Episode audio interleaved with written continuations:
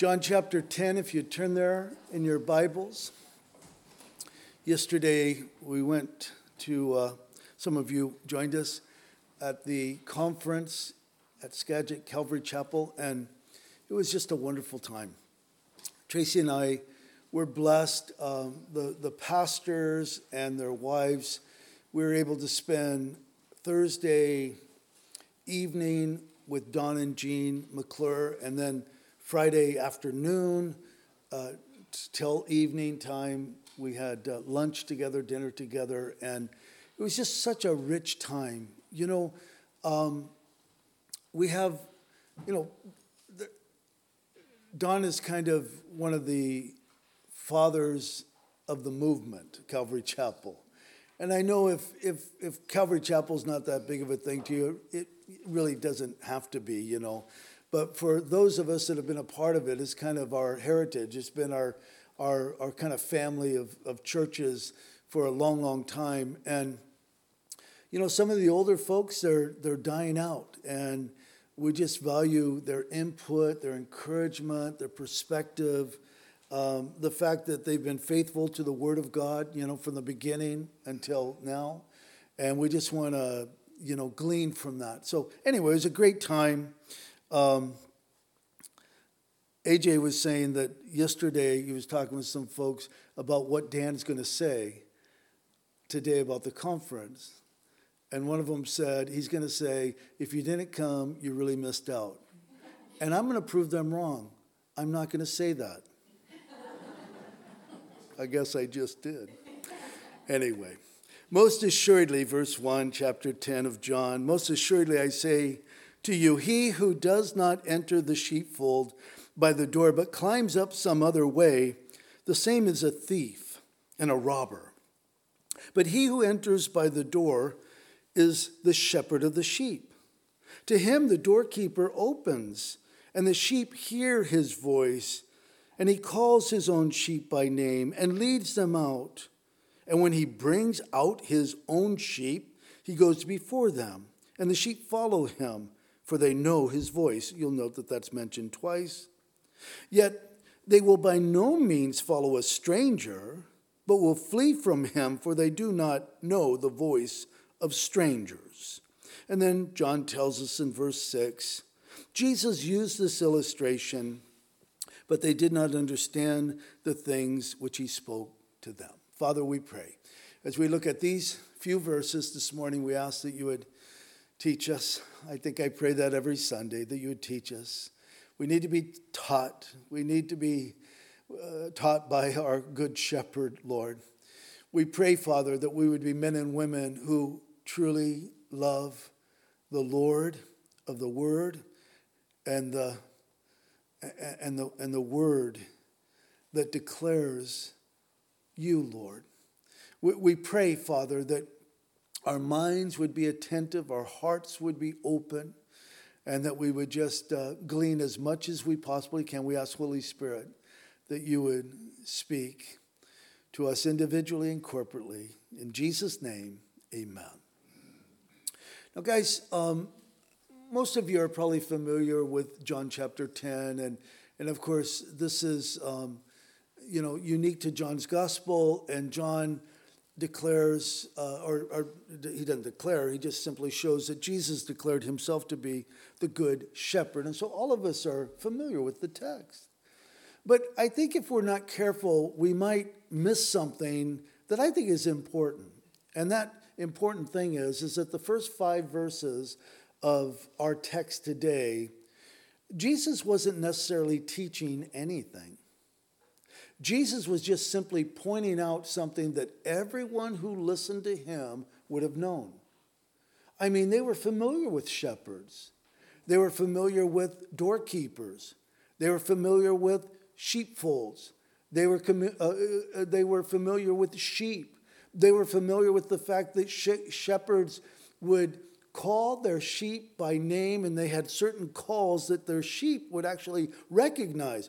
They knew all of that. They, they, they knew that the, the shepherd uh, would, uh, he himself, become the door of the sheep pen. he would lay right in front of the opening. I mean, all of these things, as Jesus was speaking these things, um, they knew these things. They knew that if, if someone wasn't coming through the door or through the, you know, the, the, the entrance there, if they're coming up over the wall, they're coming up over the wall only to take something from the sheep pen back over the wall. They're thieves, they're robbers. So all of this is information that they would have known. But of course, Jesus goes on, as we'll see next week. In verse 7, Jesus said, I am the door of the sheep. And then uh, later on in verse 11, Jesus says, I am the good shepherd. The good shepherd gives his life for the sheep. So obviously, Jesus was going to teach them something pertaining to himself. But in the first five verses, it's important to understand that Jesus wasn't necessarily teaching anything. He was just simply using this as an illustration. In essence, he could say, Now I know that you guys all know this. I know that you guys are all familiar with shepherds and sheep and thieves and, and all of that. But I want to use this as an illustration to teach you something about myself. Now, you look at this, and, and we need help because, you know, unless you're a shepherd or a shepherdess or you've lived in an area where there's shepherds or shepherd, all of this is kind of foreign to us. I think it was a Wednesday night. I'm sure it was a Wednesday night. We don't show films on Sunday mornings.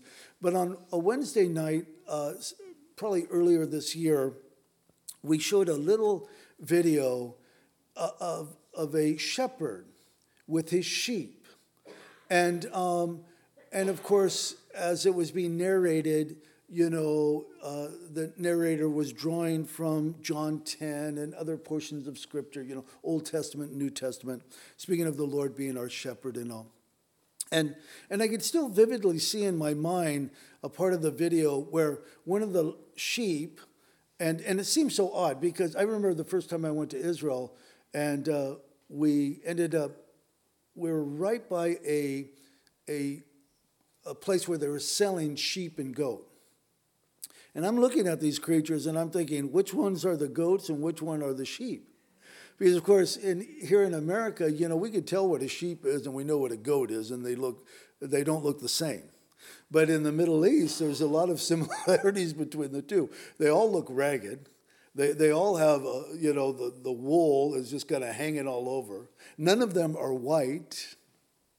None of them are fully black. They're a mixed color. They look kind of like they have dreadlocks, you know, and uh, they look much different. But I remember in that video, one of the sheep gone astray, the shepherd is calling. And the shepherds would have, and, and still to this day, they have certain things that they do with their mouth, a certain call that becomes familiar to the sheep, to their own sheep. They recognize that's my shepherd. And so they follow that voice. Many times, because sheep aren't very smart, you know, they don't, they just kind of stop dead in their tracks. They're waiting for the shepherd to come and, you know, use his staff and kind of get him going, uh, her going in the right direction, you know. And, but uh, this is something that was familiar. Remember that this follows, chapter 10 follows the interrogation of the formerly blind man and his parents by the religious leaders. It seems to me that Jesus wanted to draw their attention to the contrast between him, the good shepherd, and them, the false shepherds. And, uh, and, and that becomes crystal clear, of course, as we, as we make our way through chapter 10. But what a contrast. Uh, the religious leaders, they proved themselves to be unhelpful. In fact, to be cruel. They were cruel to the man and, and surely to his parents. I mean, it's a cruel thing when you threaten to kick them out of the synagogue, which they indeed did to the man who had received his sight. Contrast them with Jesus. Jesus, he's the good shepherd. We saw earlier in John's gospel, in John chapter 6 and verse 35, and, and these words, I mean, sound like something a shepherd, a good shepherd, would say, and indeed he did say them.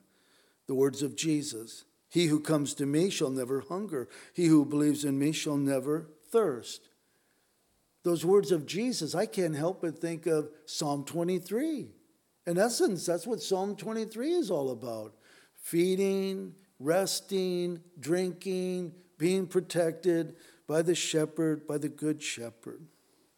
Well, so you have the shepherd, he has a genuine concern for the sheep, but you also have the thieves and robbers.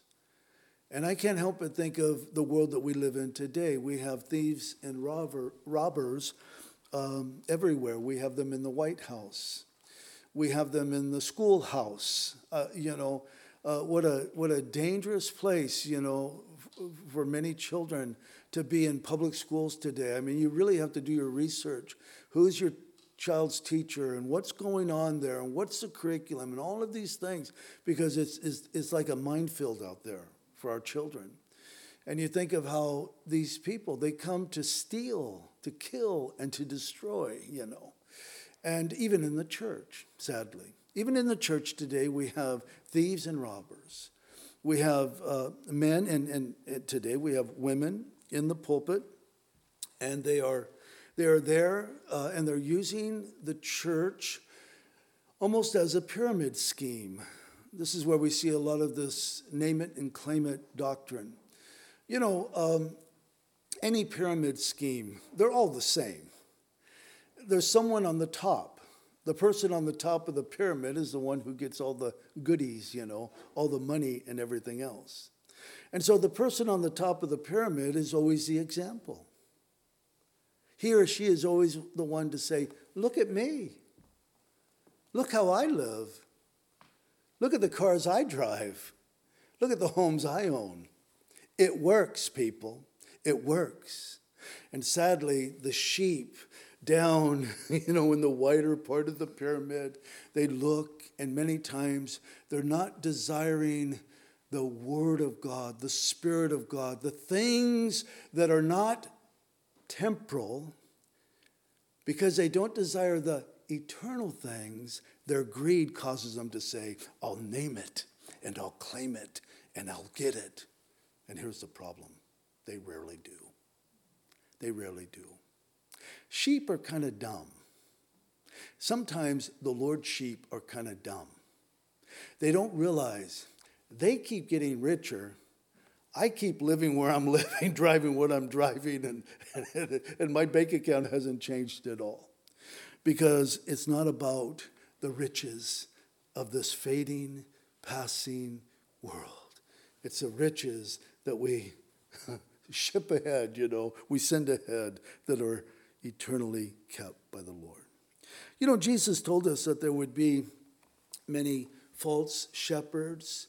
Uh, you know, he refers to them as false teachers or false prophets, but he told us it would be like that, and that's what we see today. We see it everywhere. You know, I could remember um, as a Christian, I could remember living in communities. I mean, we've lived in this community longer than any other community, but as Christians, we've lived in other communities. We lived in Santa Barbara, and we lived in, you know, San Diego for a time, we lived in uh, Grass Valley, of course, for a, a large, uh, many years. And, and I don't remember, you know, like in our smaller communities, we always kind of lived in smaller communities. Santa Barbara is not a small community, but anyway. Um, and I could, I could remember thinking, I don't know anyone that teaches that particular doctrine. I don't know of anyone that's truly would fall into the category of a false shepherd, um, a, a thief, or a robber. But I could turn on Christian television. I could say, there's one, there's one, there's one, there's one, there's one, there's one, because of course they're using that platform. Um, but today, I think every small community could say, oh, we have that in our community. We have those in our community. We have false shepherds in our town, our village. Jesus said in Matthew chapter 7, verse 15 Beware of false prophets who come to you in sheep's clothing. Boy, that ties in perfectly. But inwardly, they are ravenous wolves. In Matthew chapter 24 and verse 4, Jesus says, Take heed that no one deceives you. I mean, deception is one of the earmarks of the last days. And yet there are so many people that are deceived so, so easily. I mean, honestly, so easily. And you say, this is really a sad, sad reality that Christian people are so easily deceived. You know why people are so easily deceived? Because we make everything about us. What am I going to get out of it? What you know, I, I don't, you know, I like, when I worship, man, I want to feel it in my bones.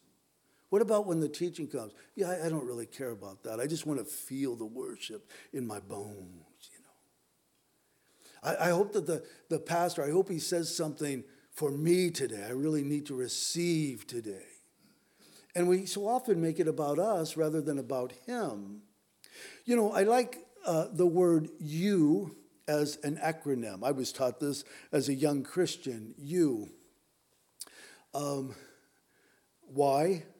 Oh gosh, I just, I mean, isn't that horrible? It's so hard to get old. You. What is you? No, why? why? I'm spelling it backwards. Oh. You know what? Forget that illustration because honestly, it has just got out of my mind. So some of you could come up afterwards and say, Old man, this is what it is. You messed it up. Anyway, let me get back to my notes. Let's, let's play it safe. Matthew chapter 24. Um, it's joy. Joy. Joy is the acronym. Um, others. Jesus. Oh, God. okay, Jesus first, others second, you last. That's what it was. It was joy. Yes. Joy. Thank you. My kids are always rescuing me. Thank you. You're, you're going to have to be on your toes as the years go on. You know, and one day you're going to have to like lead me off like they do with Biden. You know, anyway. So, Matthew chapter 24, verse 11, uh, Jesus said, Then many false prophets will rise up and deceive many. You know, the Apostle Paul, when he wrote to Timothy, in 2 Timothy 4 3, he wrote, For the time will come, obviously that time has come, the time will come when they, the they is obviously speaking of those who profess to be believers, will not endure sound doctrine, but according to their own itching ears, I'm sorry, but according to their own desires, that's important first, because they have itching ears, they will heap up for themselves teachers well, obviously, he's speaking of false teachers, false shepherds. You know, guys, it's a tragedy. It's a tragedy that um, shepherds, so pastors, teachers in the church, that they really lack fear of God. That they don't understand, that they don't remember that one day will, they will stand before the chief shepherd. They just don't even consider that. It's almost as if they could kind of free will it, you know, do whatever they want to do, whatever is an advantage to them, and they could justify it by, well, look at all the people that come to our church, you know, and, and that type of thing. And, and that seems to be the, you know, the measuring rod many times for if God is blessing a place or not. It's sad. How do these false teachers and false teachings get into the church, they're brought in.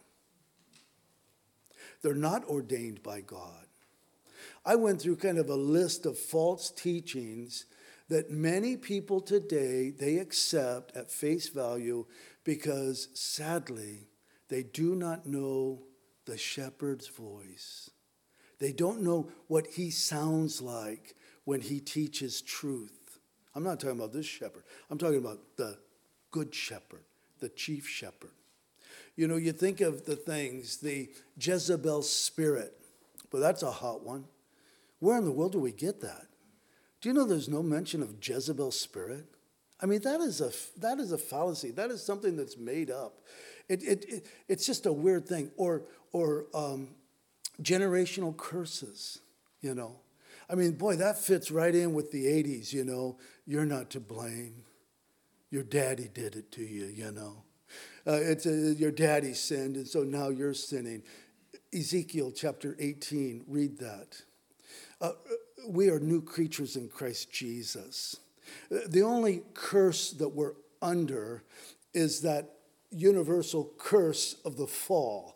But even in Christ, we are new creatures in Christ Jesus. But you see these things, these little phrases, these little teachings that are thrown out there, and people accept them. Oh, this is, yeah. But here's, here's something you got, you got to do. You got to say, can I find a scripture? I've made mef- reference to this many times in the past. But, um, you know, uh, it's sad that many of the false teachings come through youth ministries. You know, the Holy Emergent Church. Some of you might say, What in the world is the emergent church? Well, it's kind of come and gone, but that's really not a true statement. It's come and it's emerged, is what's happened.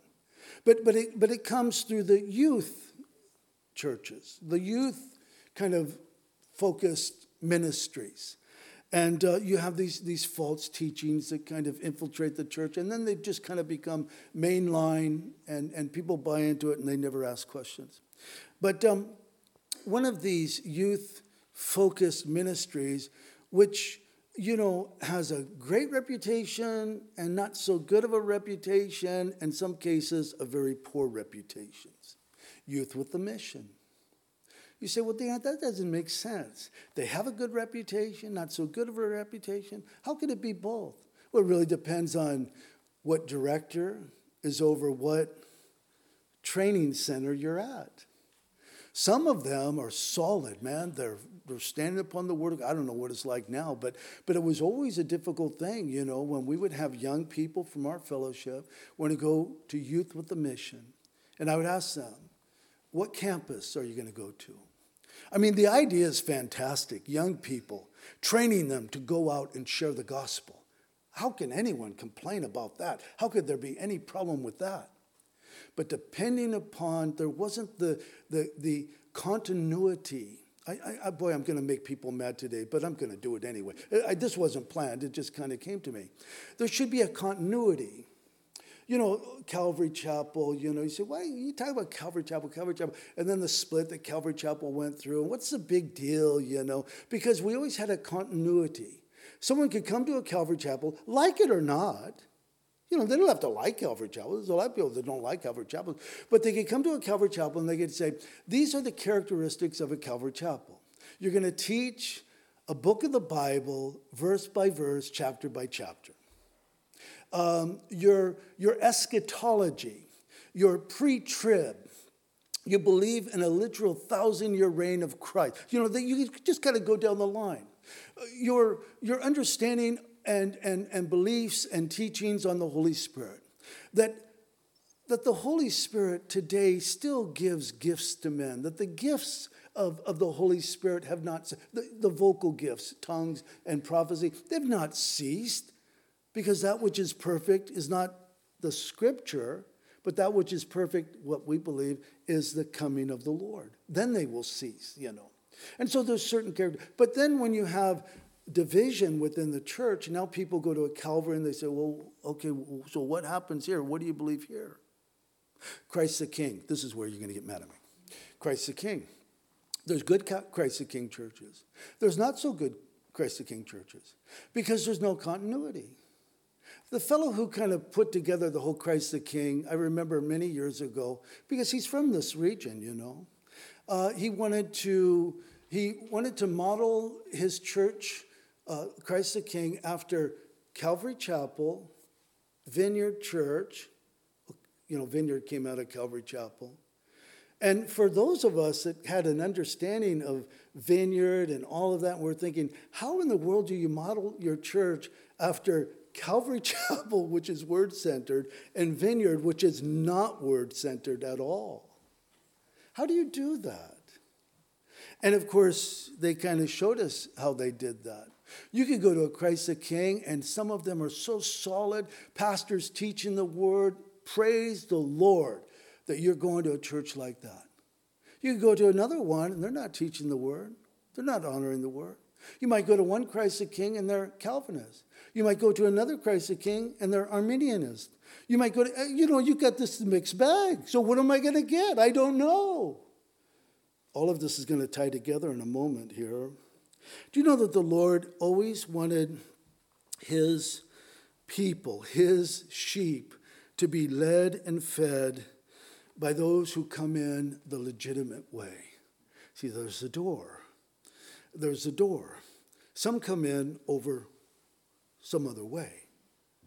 Um, the religious leaders in Jesus' day, some of them, you know, they, they came through personal or political contacts.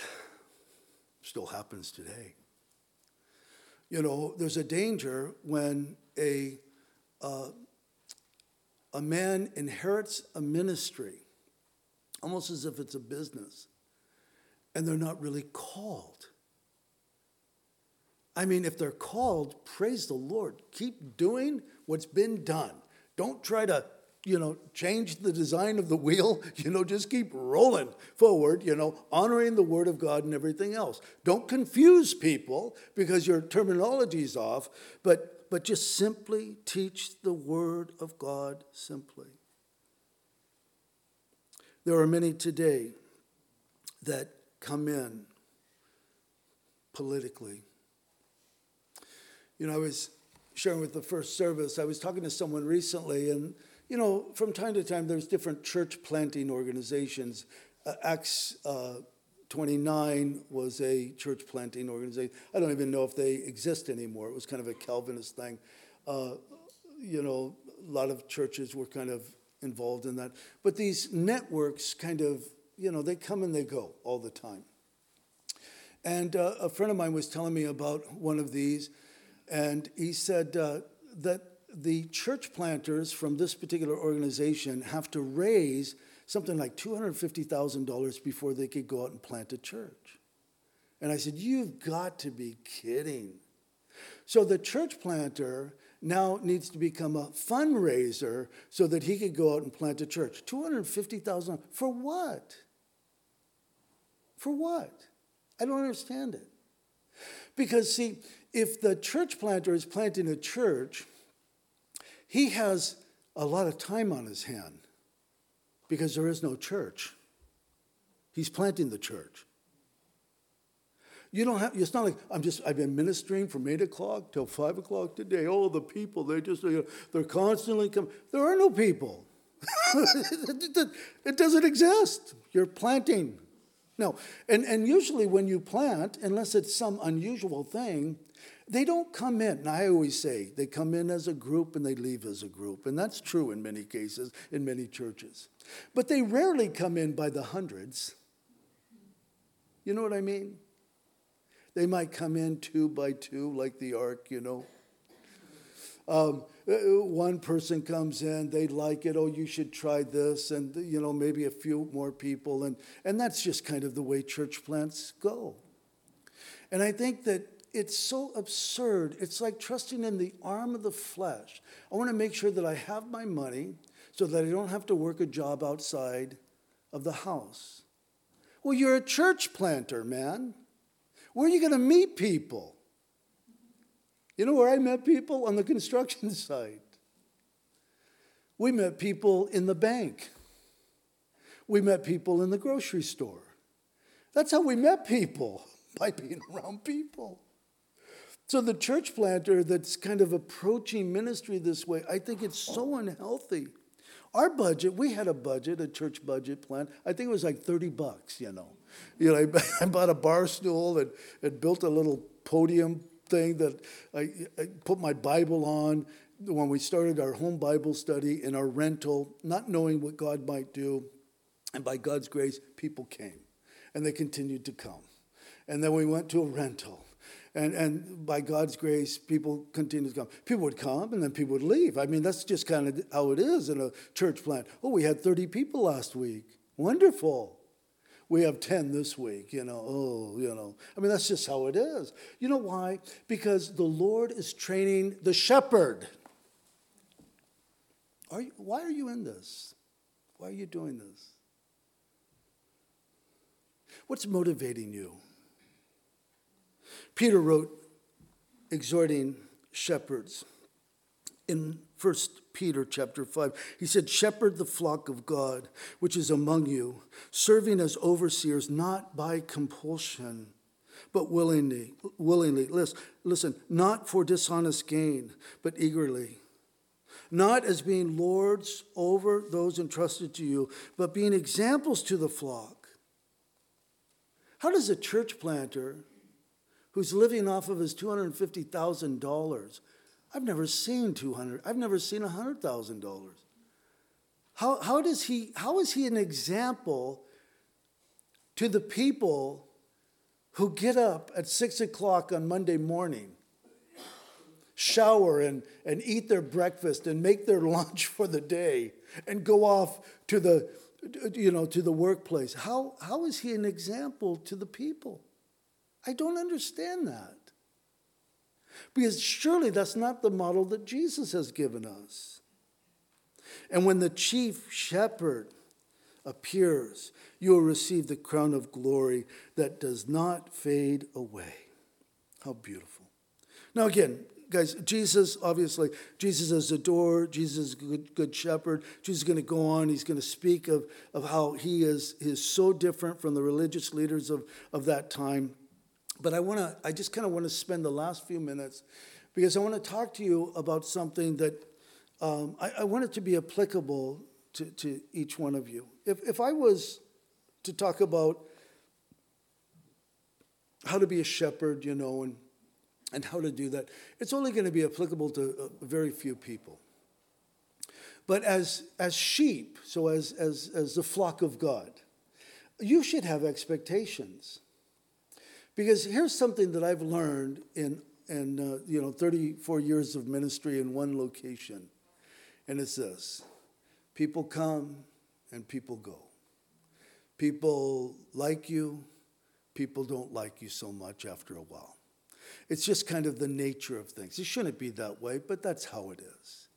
Um, I asked someone at the conference, I said, Do you have anyone at your church that was there when you first started the church? And uh, they said they're thinking about it. And they said, Yeah, yeah, we have one couple. They were there on the very first Sunday. And, and we don't have someone that was here at the very, on the very first Sunday, other than our children, you know. And, but I think of probably as far as longevities that have been with us the longest, I think um, Steve and Denise Lewis would probably be uh, uh on that. They came when we were in Traders Village renting a facility there. And then the Blosses came shortly after that, and a handful of people. But people have come and, and they've gone. But there's a good chance, if the Lord tarries, um, you know, you probably won't be at Calvary Chapel in the future, Calvary Chapel, Oak Harbor. I have a tendency of I don't do it on purpose. I don't stay up at night thinking, okay, how can I really offend people today? Lord, please give me. but, but I know that I do offend people. And, and sometimes, you know, I am ashamed in, in what I say and what I do. And, and the Lord really, you know, convicts me on that. But there's other times I'm kind of surprised by how I'm offending people. And I, I think, wow, Lord, Lord, your church is is, is becoming, you know, so, you know, unstable when it comes to biblical things that now when we speak just simply about biblical things, it becomes a stumbling block to people. But you go to another church. What should you what should you expect from the shepherd? Not not the good shepherd, but the, the shepherd. The, because you know that, that word shepherd, it's used for pastors. In Israel, it was used for a king, shepherd. Uh, it was used for religious leaders, shepherd. Um, so it, again, it's a, it's a theme, it's a word, it's a picture of, of something that is, is commonly understood throughout the Bible. I mean, you could just go right through the Bible and we see references to shepherds. But what should you what should you be looking for? And I think number one, a man who has gone through the proper entrance. He's not coming over the wall. He's gone through the proper entrance. You say, well, what does that mean? He has to be a person who's truly been called by God. And I think that um, you know, guys, depending upon your church background, so it, it varies. Some of you um, may have attended denominational churches, so Baptist church, maybe a Christian Reform, First Reform um, church, something like that. Pastors, many times, well, first of all, they're hired. Um, they're hired by the board. And so, um, and, and usually they're chosen by their last church. So it's kind of like, well, what did they do? You know, um, you know, boy, if I was kind of selected on that, it would be like, what, what year?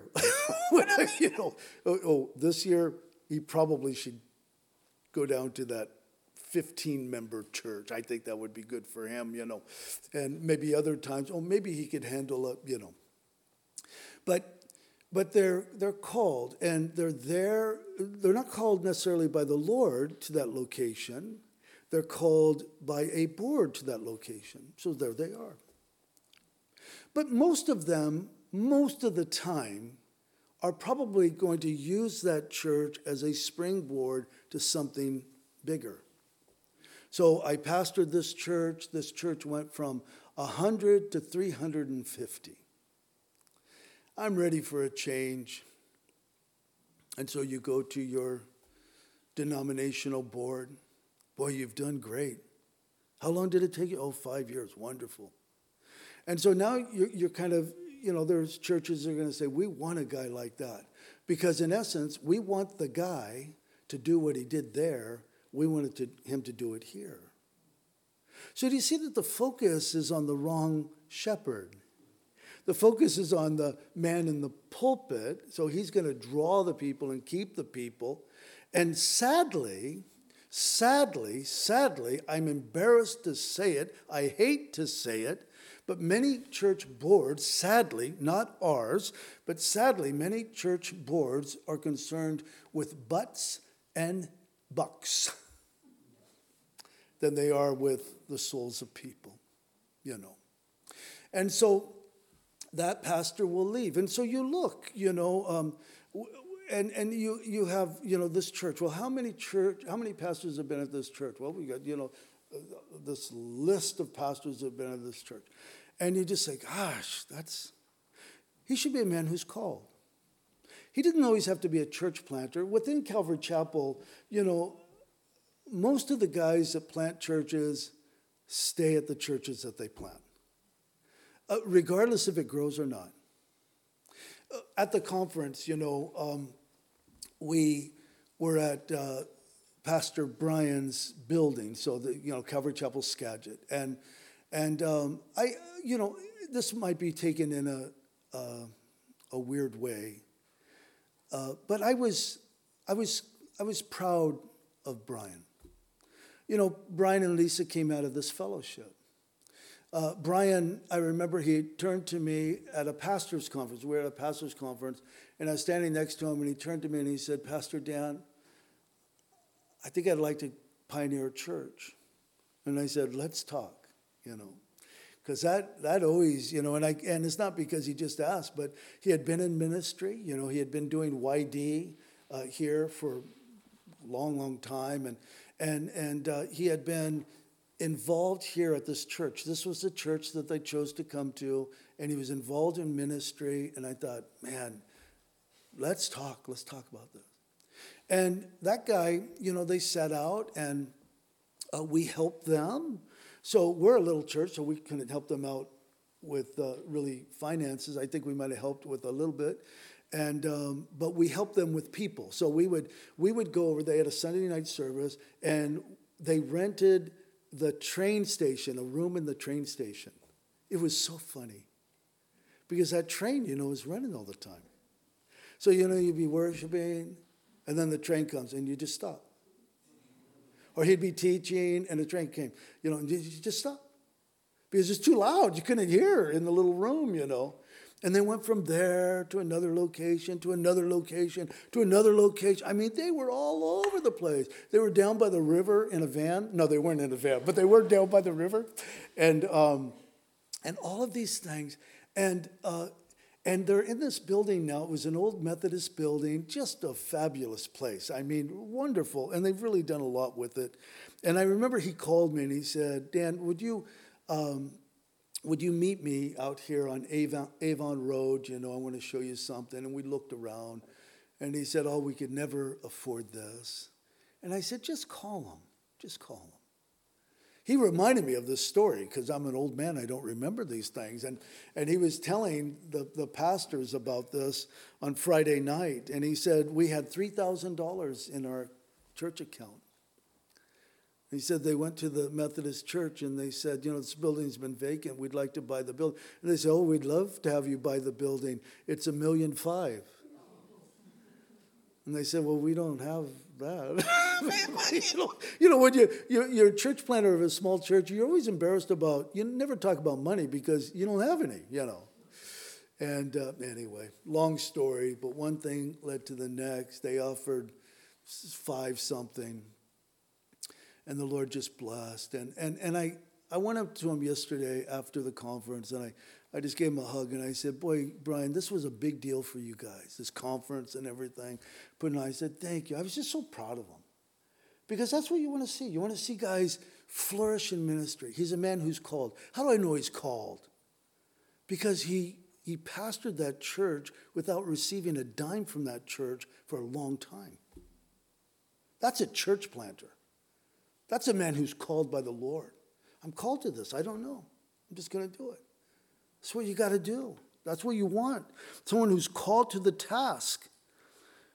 You want to see a man, you want a, you want a pastor who uh, sees the Holy Spirit open his way as a doorkeeper would open his way to God's sheep.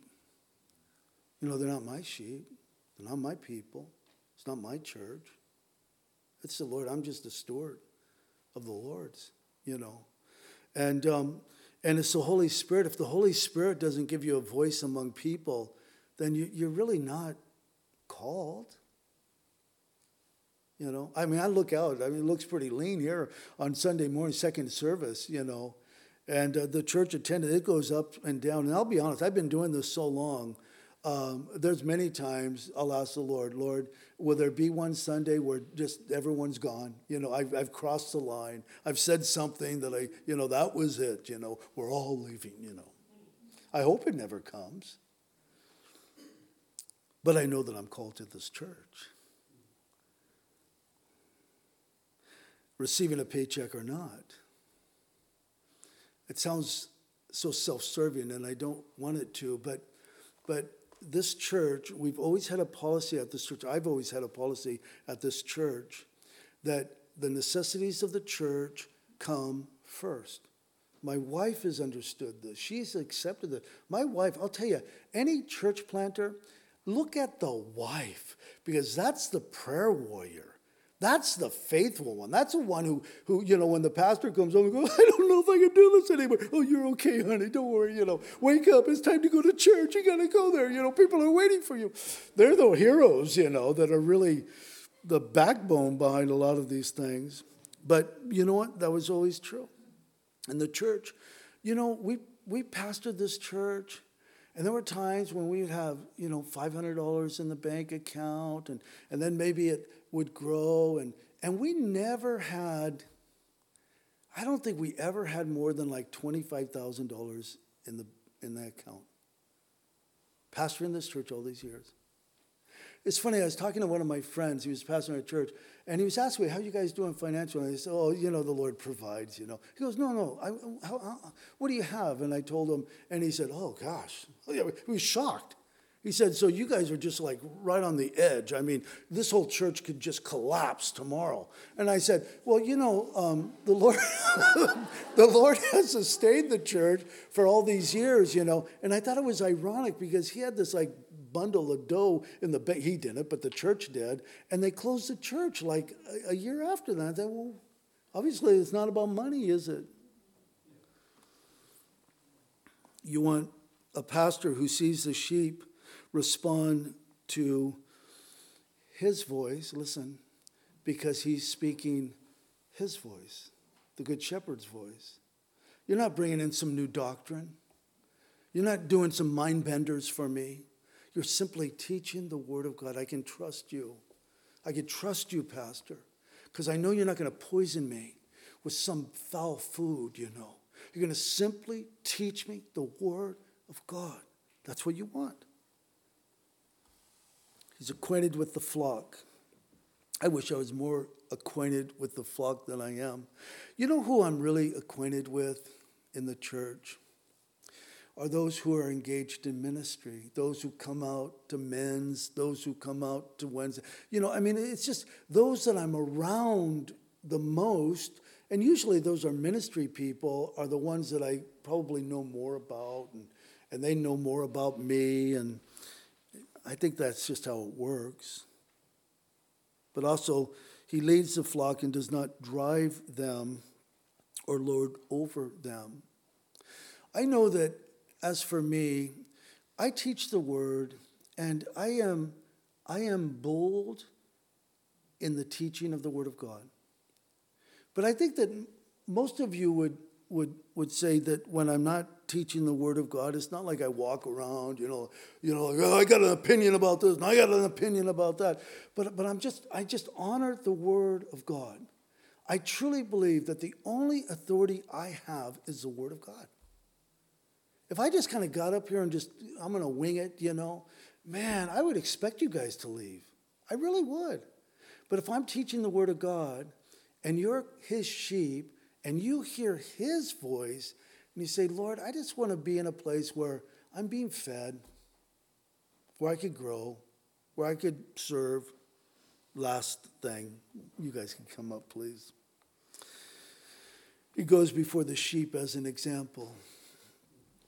It's a sad thing that many of the churches that are successfully numerically today, the pastors are so out of touch, um, you know, with the majority of their church. Churches that are pastoring large churches, they're living in homes that most of us would never, never gain entry in, you know. They're driving cars, they've got a wardrobe, they, you know, you just say, how can I relate to this guy? And, and because of this whole pyramid scheme idea, people that aren't well trained in the Word of God, they think that's God's blessing on his life. And he should have the best because he's the shepherd. And you say, Where do you get that? Because you don't get it from the Word of God. Our shepherd, when he was here on the earth, had no one to lay his head at night. Our shepherd, I don't think he had a wardrobe. he was meek and mild. And I'll tell you, if, you know, every man, every human shepherd has their many, many, many faults. And I'll tell you what my biggest, I think one of my biggest faults has been since I've pastored this church is that I don't like to ask people to do things. Now, I get on you. Come to the conference, ladies. Come to the conference, you know, folks. This is going to be great. You're going to benefit. But, it, but it's not something that, you know, it's like for me, it's, it's really a benefit for you. But I don't, I don't ask people to do it. And I want to tell you why. You know, we, we, we don't talk about money here. We just don't. The Lord's always provided for us. We're so grateful to Him.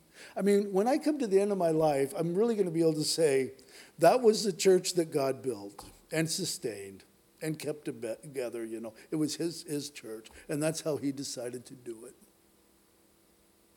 But I don't like to ask you guys to do things because I look at things this way. You guys have busy lives. If you're married, you have responsibilities there. If, you're, if you have children, you have responsibilities with your children. It's, it's hard to do that.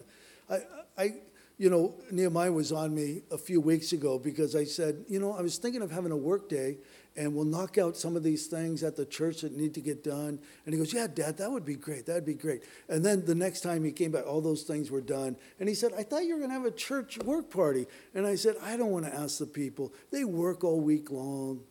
They don't want to come out here on Saturday. They don't want to do this, you know. And maybe you do, but I, but I'm just that's just how I think. I just think I want to be an example. I want to be I want to be a man, and I've and I've I've learned this work ethic, and this is a part of our heritage with, within Calvary Chapel, though it's not held by everyone in the pulpit of Calvary Chapels. But I have a job. I don't come rolling in, you know. I don't. I don't sit at home, you know, because I don't have to go in, you know. Uh, tomorrow morning, well, tomorrow Tracy and I are going away for a few days, but but if it was a normal Monday, I would be here in the morning because this is my job. I have responsibilities. There are things I do on Monday, then there are things I do on Tuesday. Then there are things I do, and then Friday is my day off. And and yet um, you might drive by and find me here on a Friday if something comes up, or if someone needed counseling, or anything like that. Do you see what I'm saying? You, you, want to be, you want to be people who are grounded in the Word of God. You don't put a man or anyone else on a pedestal. Christ is the one we honor. He is the good shepherd, the chief shepherd. But we should have expectations as God's sheep.